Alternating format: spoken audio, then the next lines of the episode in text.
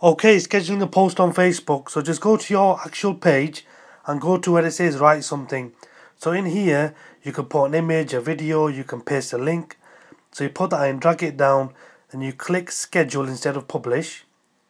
And now you can choose a day and a time. So you can do this with multiple posts every day over a week or two weeks.